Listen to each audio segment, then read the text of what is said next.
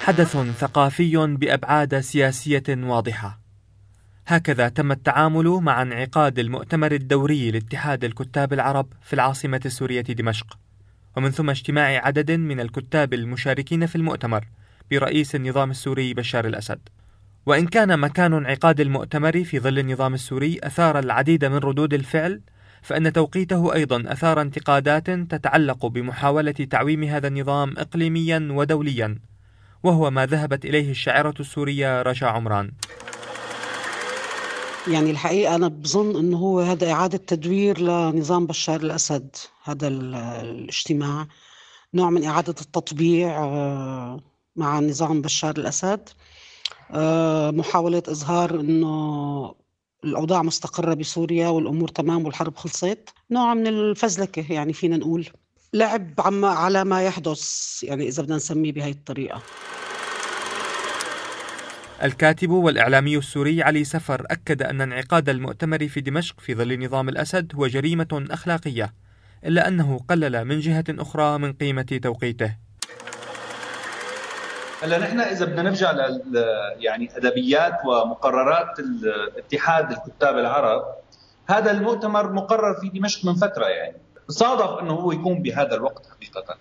هلا هذا من جهة الاتحادات المحلية بالبلدان العربية والاتحاد العام، لكن يعني إصرار اتحاد الكتاب العرب اللي بيرأسه نضال الصالح، اللي هو يعني اتحاد يتبع للقيادة القطرية عمليا في لحزب البعث العربي الاشتراكي، أو يعني يتبع للنظام بشكل أو بآخر، إصراره على أنه يعني ينفخ في المؤتمر المقرر واللي هو يعني مؤتمر دوري اعتيادي، ينفخ فيه بهذا الشكل، يعني يؤدي إلى ما ذكرت على أنه هو قد يظهر أن يعني هناك رغبة بأنه لنفخ النظام وإعادة تعويمه، ولكن حقيقة يعني خلينا نشوف القصة مين اللي إجى على هذا المؤتمر.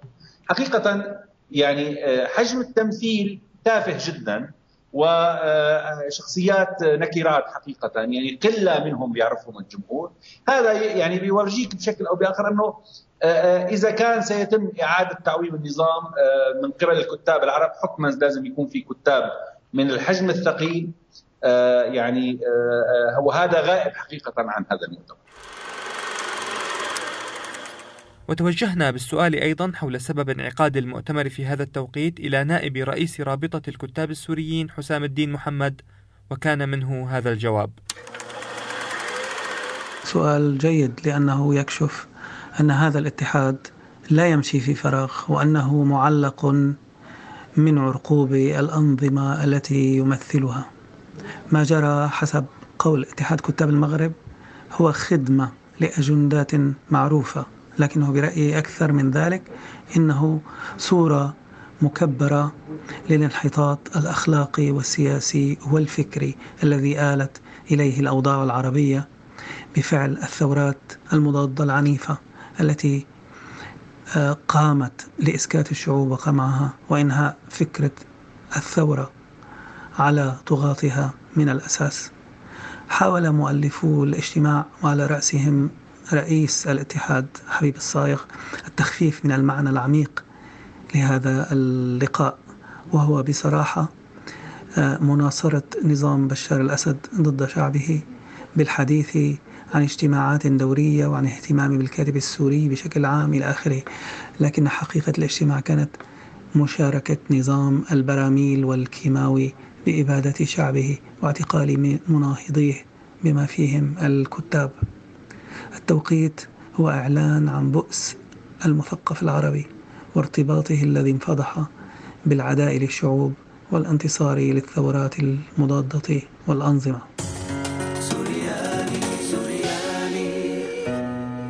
مؤتمر اتحاد الكتاب العرب شهد مشاركة 16 اتحادا للكتاب على مستوى الدول العربية، في حين غابت بعض الدول، بل وأعلنت بعض الاتحادات كاتحادي الكتاب المغربي والكويتي مقاطعتها وإدانتها للمؤتمر، كما صدرت ردود فعل رافضة للمؤتمر عن كتاب ومثقفين عرب شاركت اتحاداتهم الوطنية في مؤتمر دمشق. لكن ماذا عن دور رابطة الكتاب السوريين التي تشكلت في العام 2012؟ وماذا عن أدائها فيما يخص مثل هذا الحدث بشكل خاص والترويج الثقافي للثورة السورية بشكل عام. نائب رئيس رابطة الكتاب السوريين حسام الدين محمد قدم إجابته عن هذا التساؤل. رابطة الكتاب السوريين هي في قلب المعمعة الحاصلة لأنها تعتبر نفسها معنية بشكل مباشر، كونها تعتبر نفسها الممثل الحقيقي للكتاب والأدباء السوريين، وليس اتحاد كتاب المسالخ والبراميل المتفجرة الذي يرأسه نضال الصالح ويقود مجموعة المخبرين الذين يشكلون قيادته. نقوم فعلا بالتنسيق مع مثقفي العالم العربي، وقد ساهم ذلك في صدور بيان وقعه كتاب من كافة أنحاء العالم العربي، كما صدرت مقالات كثيرة تندد بما حصل.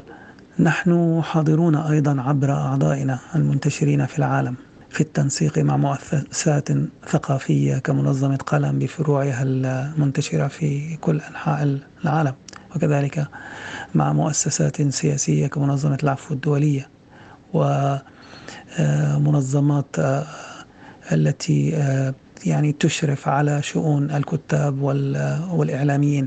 حاضرون أيضا في مشاركاتنا في فعاليات كثيرة كمعارض الكتب والندوات الثقافية، وعبر التواصل مع كتاب ومثقفين للكتابة في مجلتنا أوراق وفي موقعنا الإلكتروني.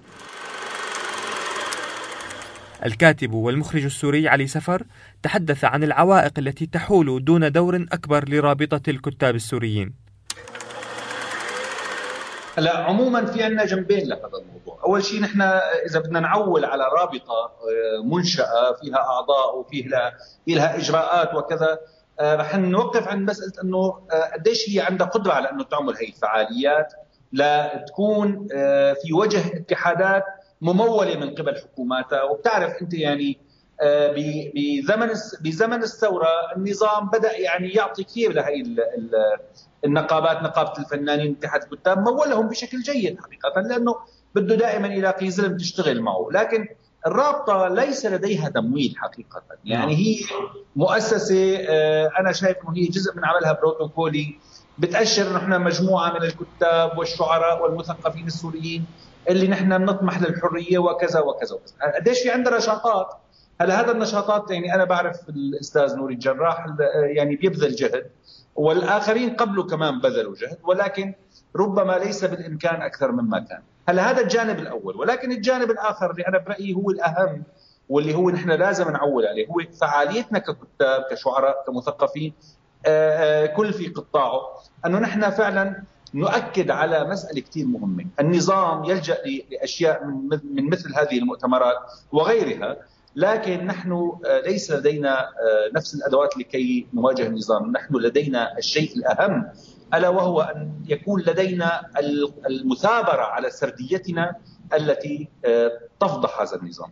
وهذا أعتقد يعني أنا بشكل شخصي بعتقد أنه إحنا قادرين أن نعمله وعملناه سابقا ورح نعمله أكثر، لأنه النظام ليس لديه مبدعين حقيقيين، لديه مبدعين تحولوا إلى أزلام. وأنت تعرف الكاتب ليس لديه غير يعني سوى حريته، عندما يسلم حريته يتحول من كاتب إلى شخص مأجور. إلا أن للشاعرة السورية المقيمة في القاهرة رشا عمران رأي مغاير بخصوص دور وأداء رابطة الكتاب السوريين. رابطة الكتاب للأسف مثلها مثل كل مؤسسات المعارضة ما قدرت عملت أي شيء يفيد القضية السورية، ما قدمت أي شيء. كان ممكن لو في بشوية جهد وشغل الناس اللي استمروا بالرابطة، اللي ضلوا بالرابطة واللي بالمكتب التنفيذي أو بأعضاء الرابطة، يعني كان في إمكانية من زمان إنه ينشغل شيء. كان في إمكانية لمخاطبة رابطة الاتحاد العام للكتاب والأدباء العرب لأحلال الرابطة مكان الاتحاد الكتاب وتقديم الأسباب لهذا الشيء، بس للأسف ما حصل. برأيي أنا أنه مثلها مثل كل مؤسسات المعارضة السورية اللي فشلت عن تقديم أي شيء بسيط بيفيد القضية السورية. وإن كانت رشا عمران تحدثت عن فشل الرابطة، فإنها أشارت إلى قدرة الأجسام الثقافية المستقلة أو الكتاب الأفراد على لعب دور مختلف وأكثر فاعلية. الكاتب المستقل شو في يعمل غير انه يكتب عن، يعني ما ببقيده شيء، ما عنده معطيات اخرى غير انه يكتب عما يحدث. اكثر من هيك بظن يعني ما بعرف شو دوره، او على الاقل يضل يحكي بالقضيه، يعني يضل كل فتره يذكر بكتابته، بلقاءاته مع كتاب برا، خصوصا هلا الكتاب اللي عايشين باوروبا. يعني ما شاء الله الكتاب السوريين معظمهم باوروبا، صار على الاقل التذكير دائما بانه ما يحدث في سوريا جريمه، وجريمه مستمره، جريمه بحق الشعب، انه نظام بشار الاسد دمر البلد، مو بس هجر، هو دمر البلد حقيقه. ما بعرف شو ممكن يكون في اكثر. وتحدث نائب رئيس رابطة الكتاب السوريين حسام الدين محمد عن قدرة كافة الجهات المستقلة على التأثير إن هي نسقت فيما بينها. الأجسام الثقافية والإعلامية السورية تستطيع ربما أن تقوم بالتنسيق أكثر مع بعضها البعض، وبالانفتاح على بعضها البعض، كما بالعمل على إنجاز مشاريع توثيقية وأدبية وفنية عامة، وبإنشاء أرشيف رقمي لكل الكتاب والإعلاميين والمثقفين السوريين، يجعل هذا التواصل بينها ممكنا. ما هو المطلوب إذن من الهيئات السياسية أو الإعلامية أو الثقافية السورية المستقلة؟ الكاتب والإعلامي علي سفر أجاب عن هذا السؤال. طبعا مطلوب منها أنه تعمل منابر، يعني فعلا يكون في منابر حقيقية لتقديم الإبداع السوري اللي بيعبر عن السوريين. يعني مطلوب هذا الشيء، ولكن أنت تعرف، يعني سبق حكينا في هذا الأمر أنه يعني جزء كبير من هذه المؤسسات مبتلات بإدارات غير احترافية، وإذا كان هناك أشخاص احترافيين لا يملكون من القرار يعني شيء. وهذه المؤسسات يعني تركز على الأخبار، وتركز على الجانب الميداني، تركز على الجانب الاجتماعي، آخر همها هو الإبداع والثقافة. هناك مشاريع أخرى تبني وجودها على الحيز الثقافي، وأنا أجد أنها يعني تستطيع أن تفعل الكثير. هي تفعل الآن، ولكن إمكانيتها قد تكون يعني متواضعة إلى حد ما، ليس لديها التمويل الكافي. يعني نستطيع أن نذكر عدة مؤسسات. نعم. بالمقابل هناك محاولات إنشاء وسائل إعلامية ثقافية، ولكن لا تجد تمويل.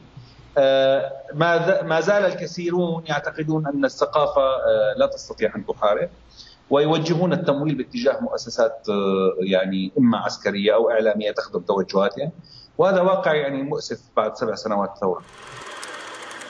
وإن كان مؤتمر اتحاد الكتاب العرب أعاد التأكيد على استخدام الثقافة كأداة بيد الأنظمة، إلا أنه جدد أيضا السؤال حول دور المثقفين السوريين والمؤسسات الثقافية السورية. كنت معكم أنا ملاذ الزعبي.